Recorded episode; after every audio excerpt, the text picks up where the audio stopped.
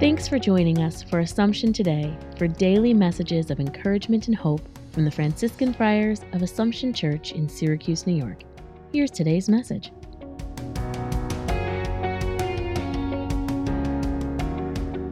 October the twenty-second.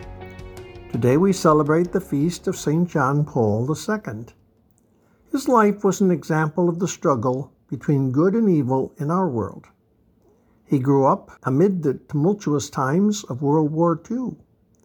His early years in the priesthood were marked by the struggle against the ideology of communism.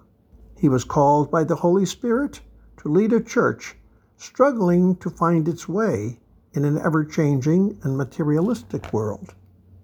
Many of the problems he faced remain with us even today.